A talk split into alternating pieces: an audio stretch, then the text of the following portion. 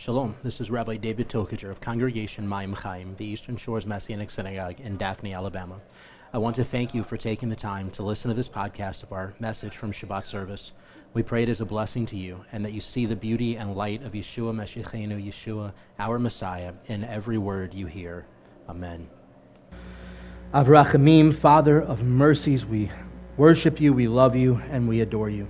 Father, I thank you for your holy Shabbat, for this time you have given us, this opportunity you have given us to uh, experience your might and your power, to be able to interact as a community uh, in worship before you on the day that you have set aside for this purpose to rest in your presence and to worship in your presence. Father, I pray that you impact our hearts and our lives today, that your Ruach HaKodesh, your Holy Spirit, continue to move. And Father, I pray that you speak through me today, that it be your heart and your words that are received, that nothing of me be involved except that which you have uh, uh, ordained specifically for this purpose. B'Shem Yeshua Meshachinu. In the name of Yeshua Messiah, we pray, and everyone says, Amen. This week we read Parsha Ki Teitzei. Uh, it's one of the final parshot of Deuteronomy. We have a double parsha next week and one more the, uh, the week after, and then we are done with the specific parshot of Deuteronomy read in synagogue because we have special parsha that's read for Yom Kippur and the Shabbat of Sukkot and so on and so forth. And then at the end of, uh, right after Sukkot on, Shemini, on Simchat Torah, we will roll the Torah scroll back to Bereshit. And we will begin Bereshit, Genesis all over again. We'll read the final parsha of V'Zot HaBracha, the final parsha of Deuteronomy on Simchat Torah, and the beginning of uh, Parsha Bereshit, the beginning of Genesis. Uh, and then that following Saturday, we will read Genesis uh, 1 as the beginning of our Torah cycle all over again. So we are moving through. Things are speeding up. Uh, I, I, mean, it seems like, and, and I mean, Physi- physics tells us that the reason things seem to go faster, the year goes by faster as you get older, is because each individual year takes up a smaller portion of your total life uh, span as it is. So one year old, uh, you know, a month doesn't quite seem like it goes by that fast. But when you're 40 years old, it's 140th. A year is 140th of your life, and it seems like it goes faster. I think that that absolutely plays into it. It's all a matter of perspective. But I also think that as we move further along in biblical prophecy, particularly end time prophecies, we see things beginning to become a reality in our lives and in our day, um, that things really are just speeding up. Um, as I watch more and more things that are happening. I just got a notification today of 60,000 Muslims from a country, I think it was, if memory serves, in North Africa, uh, migrating to another country, uh, trying to get away from uh, uh the, this genocidal uh, war that's going on in their country. I mean, it's almost every day you look at the news or you look uh, uh, online or what have you, there's some sort of tragedy, there's some sort of war. I mean, we're here, rumor, wars and rumors of wars and natural disasters and all of these kinds of things that are happening all around us, and we can see as things are picking up and, and moving along. And so it's not just that our Torah cycle is going faster, it's not just that every year that we're alive is that much smaller of a percentage of our total lifespan that we experience, but it's that things I believe truly are speeding up. And I don't know about you, but I, for one, am longing for the day when the feet of my Messiah land on Mount, uh, the Mount of Olives and it splits in two. Uh, I'm longing for the day when we see Mashiach's return, um, and, uh, and predicating that, I'm longing for the day when all Israel will proclaim Baruch Hashem Adonai, ushering in the return of Messiah. Uh, so as we look at this parsha and we recognize that we have flown through the cycle this year. I mean, it feels like just last week that we were reading about Abraham, Isaac, and Jacob. Uh, I mean, it's flown through. Uh, but as we do, I want you to, to keep in mind as we watch the world around us that things are literally speeding up.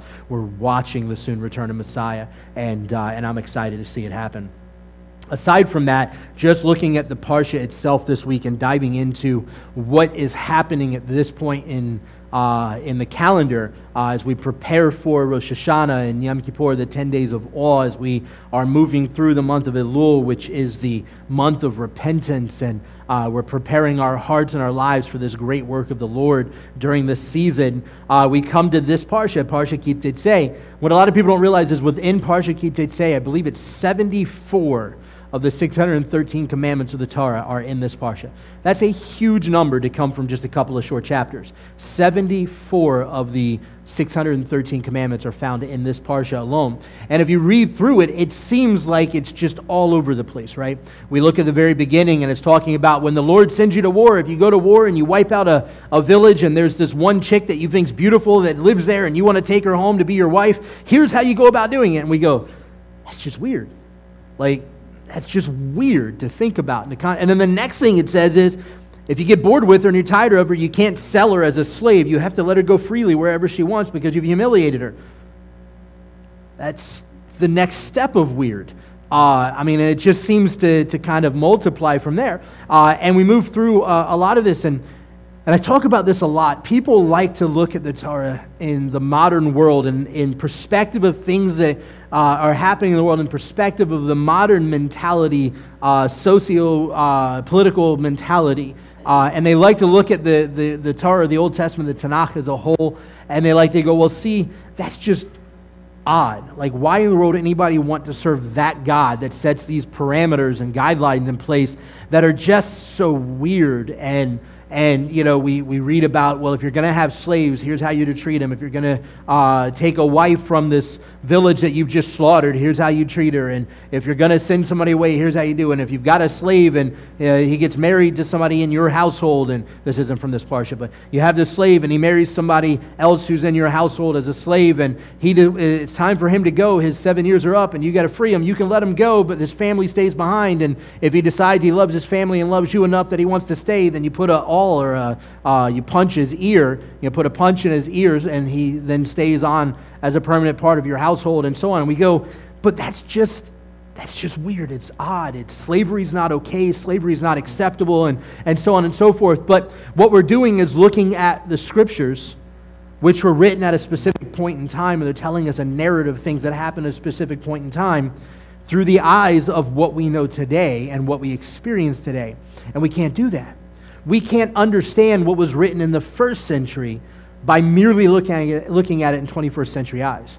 We have to first look at it in first century eyes and extrapolate to 21st century what, what was meant in the first century means in the 21st century and how it applies and, and activates in our life today. But we like to look at things in reverse. We like to look at it from what we know and think we know now back to what it is to them. And that's the deal with this Parsha. But if we actually look through this Parsha, what we realize is the very definitive reality of love your neighbor as yourself, which is one of the two most important commandments Yeshua tells us.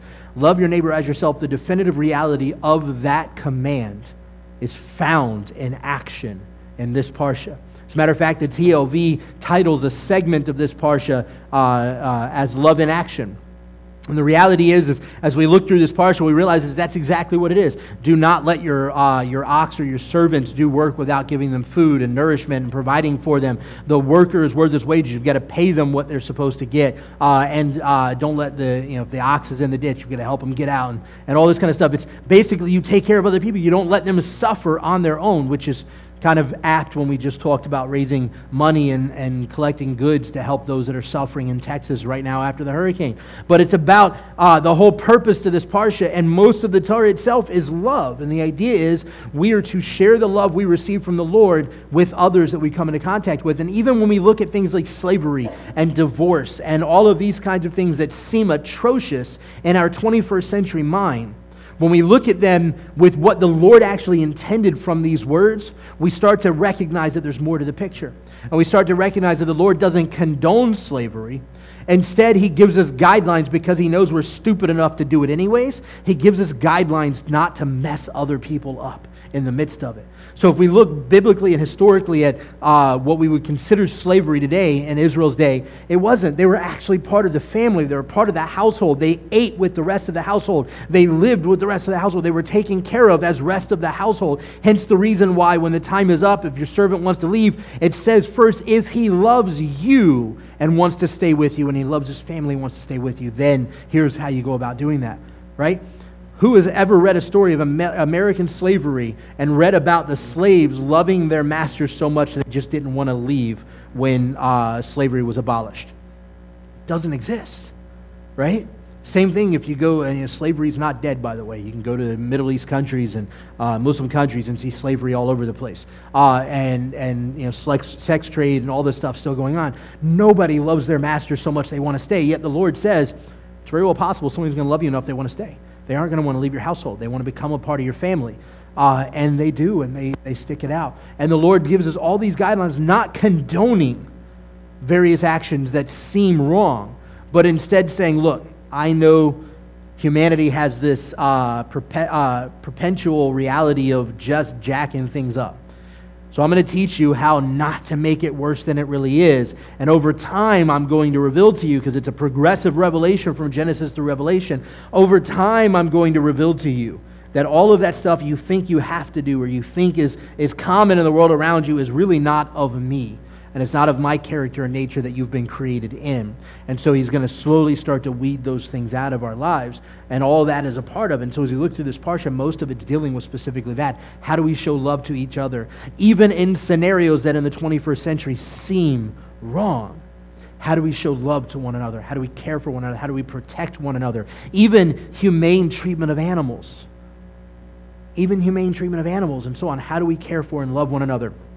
And what I really want to want to hone in on this morning is looking at uh, the reality of Mashiach Yeshua in the Parsha, uh, and beyond that, the reality of, and, and in Messianic Judaism, we, we almost innately like to pick on replacement theology you know, replacement theology is this concept that, that uh, the, the first century, when Messiah died on the, on the stake and was buried, resurrected, ascended to heaven, the Spirit was poured out, that that was the marker that God was done with Israel and the Jewish people, and he had nothing to do with them anymore. He divorced them, he kicked them out, and all of the blessings and promises of Israel have now been shifted over to the Gentile church, and if some Jews want to get in on it, it's okay, but they've got to leave Judaism to do it.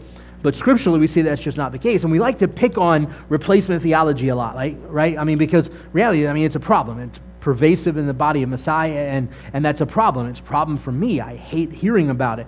Uh, but we like to pick on it, and we, we don't quite so often pick on the same issues in Judaism. And so today is, is that day that we've been building up to for several weeks now when I talk about a specific passage of Isaiah being cut out of the seven messages of consolation, the seven messages of Isaiah from Tisha B'Av to uh, Rosh Hashanah. As we look at that period of time, I talk about, I've talked for the last several weeks about this passage from Isaiah being kind of conveniently clipped out of these parshot that are read during this time period, not taken away from the scriptures, just not read uh, when they seemingly should be. So if you have your scriptures, go ahead and open up to Deuteronomy chapter 18.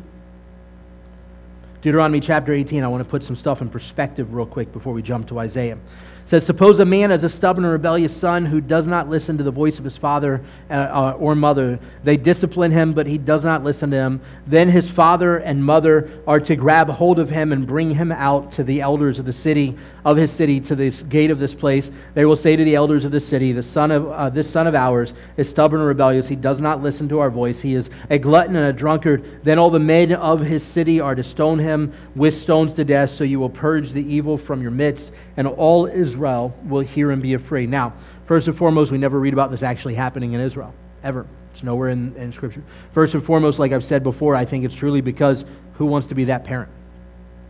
You know, when we really get to this, what it's saying is, is the parent has to, and this isn't like a little kid. You're not going to have a five year old who's a drunkard, right?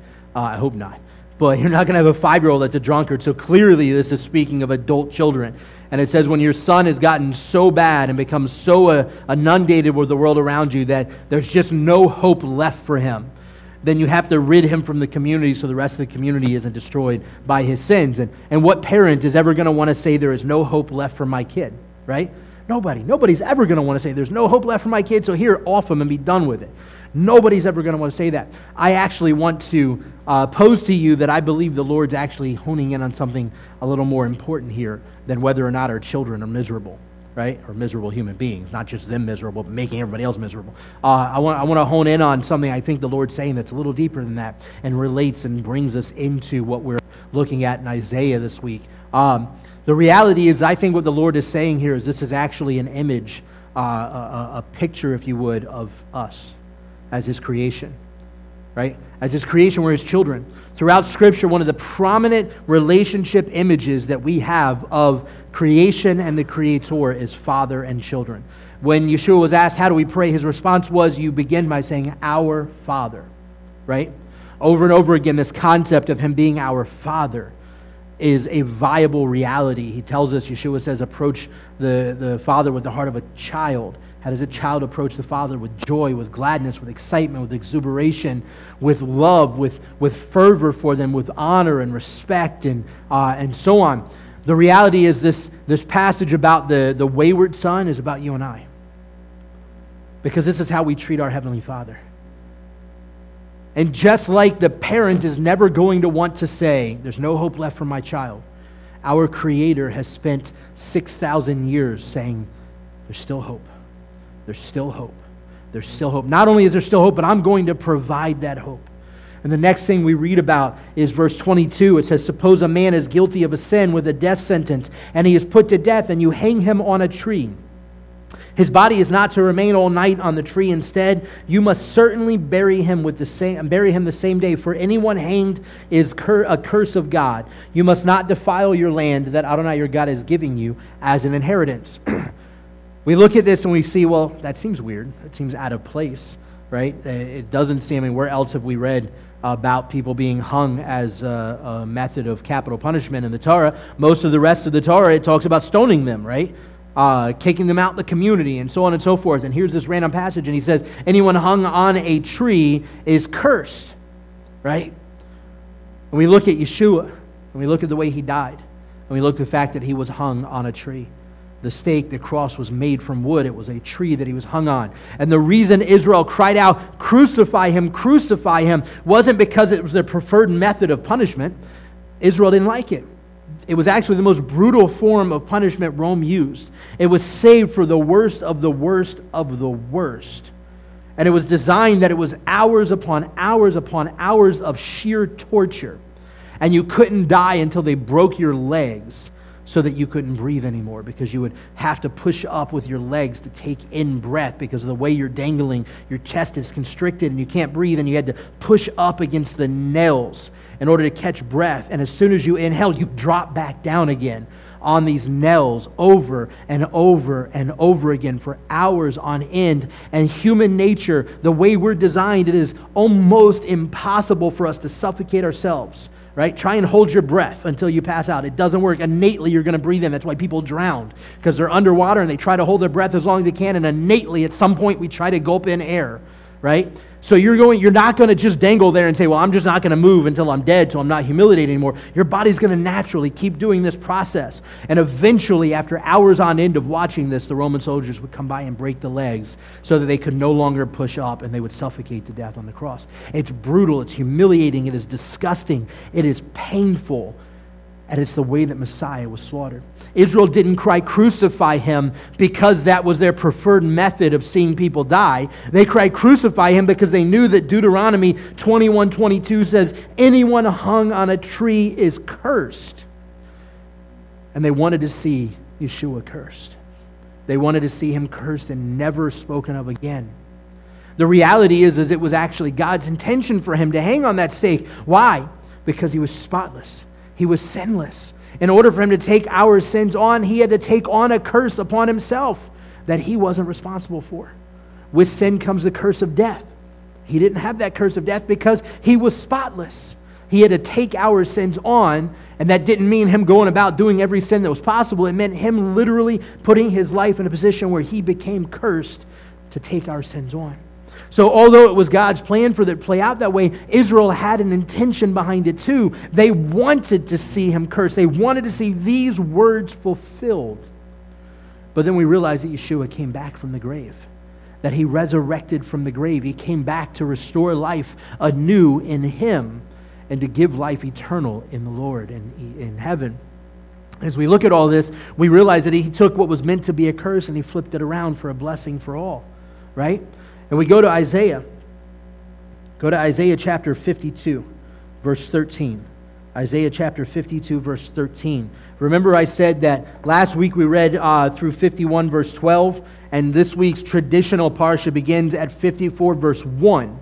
And it's 54, 1 through 10 is the traditional Parsha, Haftarah Parsha, for this, for this Shabbat. But if we look at it, 52.12 is where last week's ends, 54.1 is where this week's begins. That just seems like a really weird place to cut things off, right?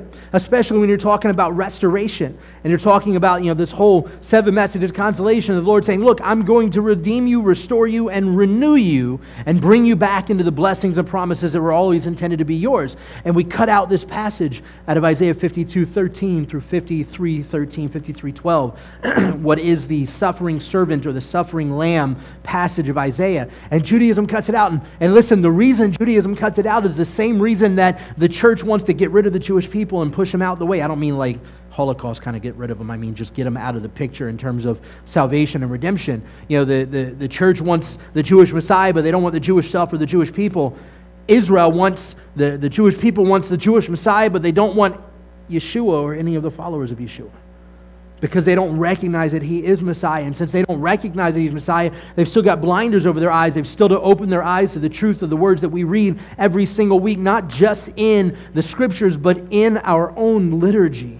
Every single week, their eyes are not open to the reality of what we're saying and what we're doing on a weekly basis, a daily basis, an hourly basis. They read things like Isaiah 52, and it becomes a problem because it speaks literally and verbatim to the way Yeshua's sacrifice was carried out.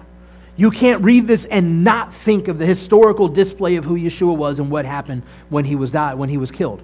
It's just impossible. As a matter of fact, within traditional Judaism today, you are not allowed to read Isaiah 52, 13 through Isaiah 53 without your rabbi standing over you to tell you what it really means, lest you find out what it really means.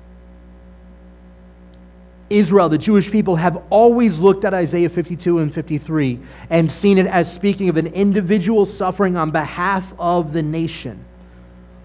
Up until about 500 to 1,000 years ago, when we began to change the interpretation of it to remove Yeshua from the potential picture.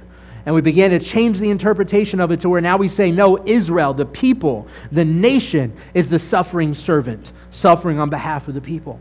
Because if we say the nation is suffering, then we're not looking for a specific individual, and we can return back to the mindset of the victorious king being the first Mashiach, being the Messiah that comes. And we don't have to worry about that suffering servant who has to come first but it completely undoes the entire narrative, especially when we look at Yeshua's death, burial, and resurrection. We realize that this is speaking verbatim, word for word, of the way he died. Let's go to it. Isaiah 52 13 says, Behold, my servant will prosper. He will be high and lifted up and greatly exalted, just as many were appalled at you. His appearance was disfigured more than any man, his form more than the sons of men. So he will sprinkle many nations, kings will shut their mouths because of him. For what had, done, had not been told them they will see, and what they had not heard they will perceive. Who has believed our report? To whom is the arm of Adonai revealed? For he grew up before him like a tender shoot, like a root out of the dry ground. He had no form or majesty that he should look at him, nor beauty that we should desire him. He was despised and rejected by men, a man of sorrows, acquainted with grief, one from whom people hide their faces. He was despised, and we did not esteem him. Surely he has borne our griefs and carried our pains. Yet we esteemed him stricken, struck by God, and afflicted. But he was pierced because of our transgressions, crushed because of our iniquities. The chastisement for our shalom, our peace, was upon him, and by his stripes we are healed. We all, like sheep, have gone astray, each of us turned to his own way. So Adonai has laid him on him the iniquity of us all. He was oppressed and he was afflicted, yet he did not open his mouth. Like a lamb led to the slaughter, like a sheep before his shearers, is silent. So he did not open his mouth. Because of oppression and judgment, he was taken away. As for his generation, who considered? For he was cut off from the land of the living, for transgression of my people. They, the stroke was theirs his, his grave was given with the wicked and by a rich man in his death, though he had done no violence, nor was there any deceit in his mouth. Yet it pleased Adonai to bruise him. He caused him to suffer. If he makes his soul a guilt offering, he will see his offspring, which is you and I, followers of Messiah Yeshua, those bought by the blood of the Lamb. He will prolong his days, and the will of Adonai will succeed by his hand. As a result of the anguish of his soul, he will see it and be satisfied by his knowledge. The righteous one, my servant, will make many righteous, and he will bear their iniquities. Yeshua took on what was rightfully ours. The punishment, the curse of sin is death. He took on a literal curse being hung on the stake. This is God in flesh. He could have uh, uh, avoided that, right? I mean, for three years, every time they came to kill him, he miraculously vanished, right? I don't mean like, you know, a, a samurai and you know, threw dust and disappeared or a ninja or whatever. But I mean, he literally just left and nobody cared or noticed, right? Kind of like Paul. They were coming to kill Paul and he realized it was Sadducees and Pharisees coming for him and he had this great plan bring up the resurrection. That'll get them arguing between themselves. They'll forget about me. I can leave. Well, Yeshua Yeshua's in similar situations. They're coming to kill him. And every single time they come to kill him, he's able to just walk away like nothing ever happened, except for the last time. And this time he just let them have at it. Let them take him. Let them do what they wanted to do. Why? Because he recognizes that you and I are wayward children. He recognizes his love for us as our Father.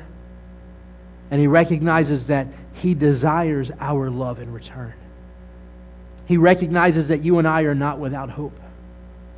He recognizes that no matter what we do, that as our Father, He is always going to pray and hold out hope for us. When I talk about my children, I look at my children, no matter what they do, wrong or right, I am constantly praying for them to be restored, to be renewed, to, be, uh, to, to walk in Messiah's strength and love and salvation. I'm constantly praying. It doesn't matter how bad their mistake is. My desire is to see them renewed and restored. And I don't care what they do in their life. I don't care how far off the, the, the right path they go, and I pray they don't. But I don't care how far they go. I will never long to see them die instead of returning. I will always long for them to return to the Lord no matter what. And the reality is, is that what is what the Lord desires for you and I, is that we return. And he recognized that as long as there wasn't a legitimate means for that return.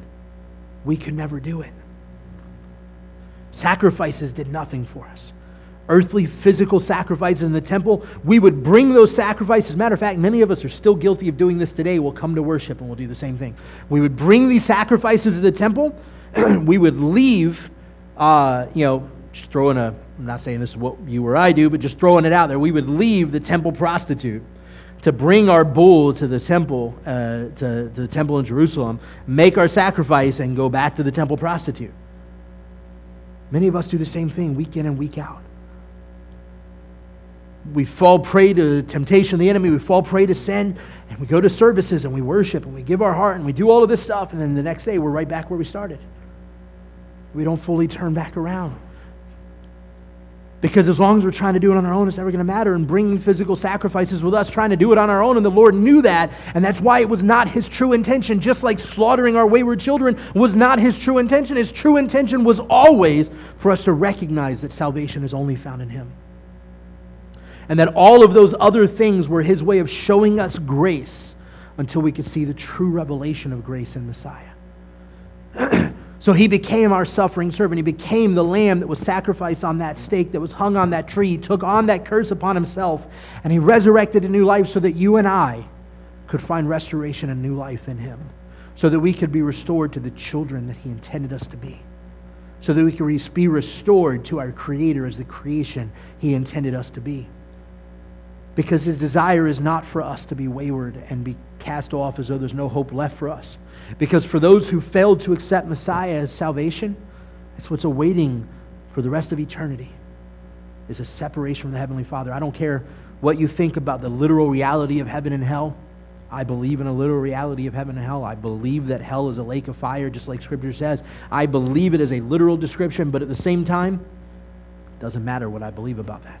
Because what is most important in my eyes, and I think the thing that scares me the most about the reality of heaven and hell, is heaven is eternal presence in the Father, and hell is an eternal separation from the Father. I don't care what that separation looks like. I don't care if it's burning. I don't care if it's non existence. I don't care what it is. What I do care about is it's separation from the Father. And I recognize that's not what we were created for. And the Lord is telling us every single day hope is not lost for you. Hope is not lost for you. My salvation has been given. All you have to do is claim it. All you have to do is walk in it, live in it, breathe in it, eat in it, experience it, love it. We go forward to Galatians chapter 3, verse 10. For all who rely on the deeds of Torah are under a curse. For the scripture says, Cursed is everyone who does not keep doing everything written in the scroll of the Torah. Our salvation doesn't come, and this is what it's saying our salvation doesn't come from how well we avoid ham sandwiches. it doesn't come from how much or how little work we do or don't do on Shabbat. It doesn't come from how well we fast on Yom Kippur. It doesn't come from how well we take days off for the high holy days. It doesn't come from us eating matzah and maror and Pesach. These are all things that are commanded in Scripture. It doesn't come from any of that. Our salvation singularly and only comes from the grace provided in Messiah Yeshua. Our ability to do any of the rest of that is only a reality in Messiah. If it weren't, we wouldn't have needed the sacrifices of the temple. We would have done it perfectly already. Our ability to honor any of that can only be truly attained in Messiah. It is clear that no one is set right before uh, God by Torah, for the righteous shall, be, shall live by emunah or faith. The righteous, some translations say, the righteous shall live by faith alone. However, Torah is not based on trust and faithfulness. On the contrary, the one who does these things shall live by them. Verse 13 Messiah liberated us from Torah's curse. Notice he doesn't liberate us from Torah, he doesn't liberate us from his word, he liberates us from Torah's curse. And what is Torah's curse? Death, right? The curse of breaking the Torah, the curse of sin, is death. James says that the definition of sin is transgression of the law. He says, Messiah liberated us from Torah's curse, having become a curse for us, for it is written, Cursed is everyone who hangs on a tree. Yeshua hung on the tree to take on the curse that was rightfully ours, so that you and I wouldn't have to in order, in order that through Messiah Yeshua the blessing of Abraham might come to the Gentiles, so we might receive the promise of the Ruach through trusting faith. Messiah came salvation to the Jew first, and also, or likewise, to the nations. He came to provide salvation that the nations could be grafted into the root and the fatness of the olive tree. He came that both Jew and Gentile alike, who are all descendants from Adam and Eve, who are all descendants from Noah. Remember, the separation, if you would, the distinction of Jew and Gentile didn't begin till Abraham. Right? We're all from Noah and Adam. So salvation wasn't just to the Jews. Abraham, the promise was that through Abraham, the entire world would be blessed, not just the Jewish people. And so, just in the same way that we like to beat up in Messianic Judaism or replacement theology, we have to be equally fair on the ways that Judaism has distinctly separated itself from Messiah also and tried to hide Messiah from the Jewish people, has tried to hide Yeshua from the Jewish people. If we just cut out this suffering servant, they'll never figure it out. Look, you read through verse 12 on chapter 52, you're going to want to move to 13. Hence the reason why your rabbi's got to be there to tell you what it really means. Because nobody, I don't know of a single person who has never heard of the death, burial, resurrection of Messiah. Whether or not they believe it's a whole other story, and whether or not it was ever told to them in a way where it was intended for them to believe it's a whole other story. As far as I can tell, pretty much everybody alive has at one point or another at least heard about Yeshua being whipped, about Yeshua's beard being ripped out, about him being unrecognizable as a human, about him being hung on the, the, the stake nails driven through his wrists and his feet. About the pain and the anguish and the, the crown of thorns and all of this that went on. Most everybody has heard about his resurrection. Whether or not they believe it, they've heard the, the tell, they've heard the narrative at the very least. The reality is, is it's there for all. It is there for all, not just the Jewish people, not just the Gentile church. It is there for all. And God's desire isn't that there be Messianic Judaism and there be the Southern Baptist Convention and there be the Assemblies of God and there be the, the, the Presbyterian, the, the Presbyterian USA or uh, whatever the new one's called, or the Episcopals or the Anglicans or non denominationals or UPC or uh, uh, Roman Catholic or Eastern Orthodox or any of that. His desire is for there to be the people of God. When we start separating ourselves out, it's human flesh. It's not God. He came and gave his life. He came a little lower than the angels and took on human form and gave his life that you and I, Jew and Gentile, the whole world alike, could be unified as one, as one new man. And just as a lot of the church has tried to get rid of the Jewish people in the picture, and a lot of the Jewish world has tried to get rid of the church and, and Yeshua out of the picture, the reality is, is Yeshua came for both, Jew and Gentile alike. And he grafted both natural and unnatural branches into the root and the fatness of the olive tree, which is Israel. He didn't graft us into something new. He didn't go back to the form and remold us and remake us into something. He put together what he had already intended. We separate ourselves out.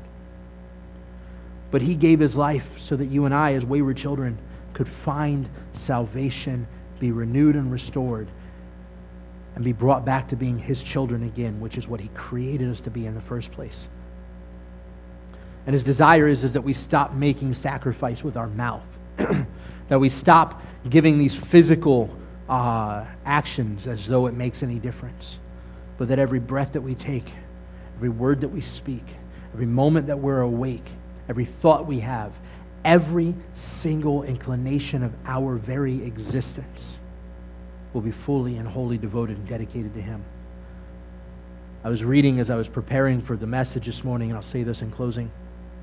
As I was preparing for the message for today, um, I was reading uh, in uh, some uh, Jewish sources about the Parsha. One of the things mentioned later on in this Parsha is the tzitziot, uh, that we read about in Numbers 15, the, the tassels that we wear. Um, and uh, it's interesting because there's this narrative in the Talmud that speaks about the tzitziot and and uh, the, the reason we wear them, in Numbers 15, it says we wear them so that we look down upon them, we'll remember to keep the commandments, right? That's what they're there for. As a matter of fact, the way that I tie mine is in a traditional way that represents the numerical value 613, which is equal to 613 commandments of the Torah. So when we look down upon them, we remember to keep his commandments. Um, and so as we look at it, there's this, this narrative in the Talmud that says that there was this, this Jewish guy who was so pious and intentional on wearing his tzitzit and, and having them just right and, and, and all of this. And he put all this effort and so on and so forth. So much so the way this story plays out. So much so that he heard this tell about this prostitute that was the most beautiful woman that ever lived in this neighboring country. And he sent her 400 pieces of gold that he could hire her to come and have sex with her. And so she goes and prepares this whole place for him, and, and he packs up and he heads off to wherever it is she lives, and, and he gets to her house, and she brings him in, and and she's up on uh, one of the beds that she's prepared for him, completely naked, and he's climbing up the steps onto the bed to get up there with her, and he's really excited. And as he's climbing up the bed and trying to throw his clothes off, he gets slapped in the face by a tzitzit. And he suddenly remembers the Torah, and he climbs back down, and he's down on the ground, and she comes down and goes, Tell me what the flaw was you saw that made you lose interest. And he goes, Oh, no, it's nothing about you. He goes, It's the tzitzit. It reminded me of the Word of God. You know, you were wearing them before you got there, right? You were wearing them before you sent her the money. Why is it all of a sudden that they matter? Right? And then the narrative goes on to say that she then told him, Well, if that's the only issue, then I want to know about your God. Tell me the town you came from and the rabbi you study under, and I want to go and convert to Judaism under him. And so she goes back and tells him the story, and he lets her convert to Judaism. They get married and live happily ever after, and whatever. But I'm thinking about this, and I'm going, You know, this is a perfect picture of us, perfect picture of humanity a perfect picture of the redeemed. Because this is how we live our lives. We preach the gospel. We live the gospel. We're all about the gospel. We read the word, and as soon as we leave the Bible, we're off doing whatever and forgetting about God and buried deep in the world around us. And then we come back again, it's like we get slapped. oh, yeah, I'm supposed to live this other way, right? And it's this constant process. But the reality is, is these tzitzit that I wear, the talit that we wear in service is there to remind us of His Word, but His Word should always be before us. Always, not just when we're reading it. Always.